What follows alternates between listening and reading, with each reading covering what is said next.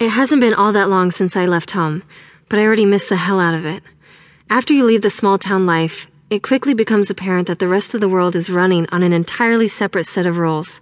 While I could easily meander across the road in downtown Point Filden, where I'm from, and be assured that the traffic would stop around me in every direction, I would simply get mowed down here in Chicago.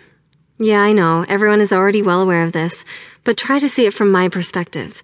I'm a fresh faced 21 year old in the big city, where everything and everyone is new and exciting. I love it. Still, late at night I find myself thinking of home. It's during one of those late nights in early summer that I get a phone call from my stepfather, Jim.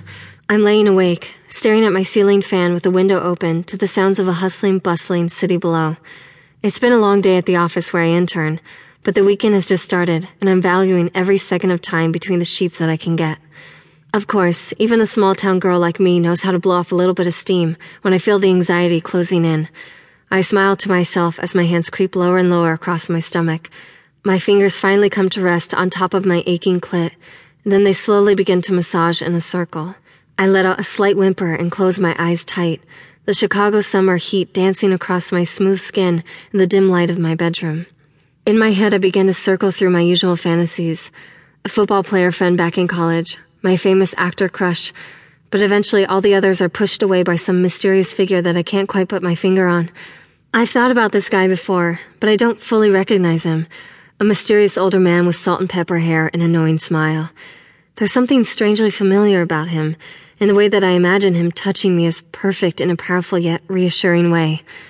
I bite my lip, picking up speed with the movements of my fingers, when suddenly my phone begins to buzz loudly on the nightstand next to me. I glance at the clock, realizing now that it's only 10, and I really must be exhausted to be in bed this early on a weekend. I sigh, then reach over and grab my phone, immediately recognizing the phone number of my stepfather before placing the receiver against my head. Hey, Jim, I say, settling back against my pillows. Amber, did I wake you? He asks. How old do you think I am? I question. A big city girl in bed by 10? This isn't farm country anymore. There's a long pause at the other end of the line. So I woke you up, huh? I laugh. You know me too well. Not quite, but almost.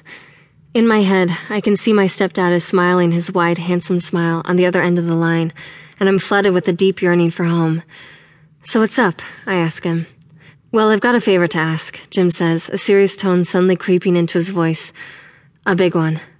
Okay, I respond, my brain rapidly searching for any clues as to what he could possibly want from me. Jim still lives hundreds of miles away, completely disconnected from me in almost every practical way. I can feel my stepdad hesitating on the other end of the line, not sure of how to begin. Out with it, I finally tell him with a laugh. All right, all right, Jim starts. I'm coming into town tomorrow night on business. That's great, I shout, sitting up in bed. I haven't seen my stepfather since I moved, and this little slice of the past is exactly what I need right now. What are we doing? Well, that's the thing, Jim starts. My schedule is pretty packed. I'm going to be busy with clients all night. So, you you can't see me? I question. No, no, Jim struggles to explain. I need you to come to dinner with me. To your business dinner? I ask him, still slightly confused. Yes. Why would you bring your stepdaughter to a business dinner? I ask him. Jim sighs. Because I need you to pretend to be my wife. I freeze when my stepfather says this, his words tracing a warm jolt of electricity down my spine. I can feel my clit throb with a dull ache down below, a sudden reaction I can't quite understand. Why? I finally continue. Because these guys think I'm married. They have no idea that me and your mother are divorced, Jim explains. This is a very important deal, and if they realize that I'm not the happily married salesman that they expect, it could be a disaster. All right, I tell him. I'm in. What should I wear? Something fancy, my stepfather tells me.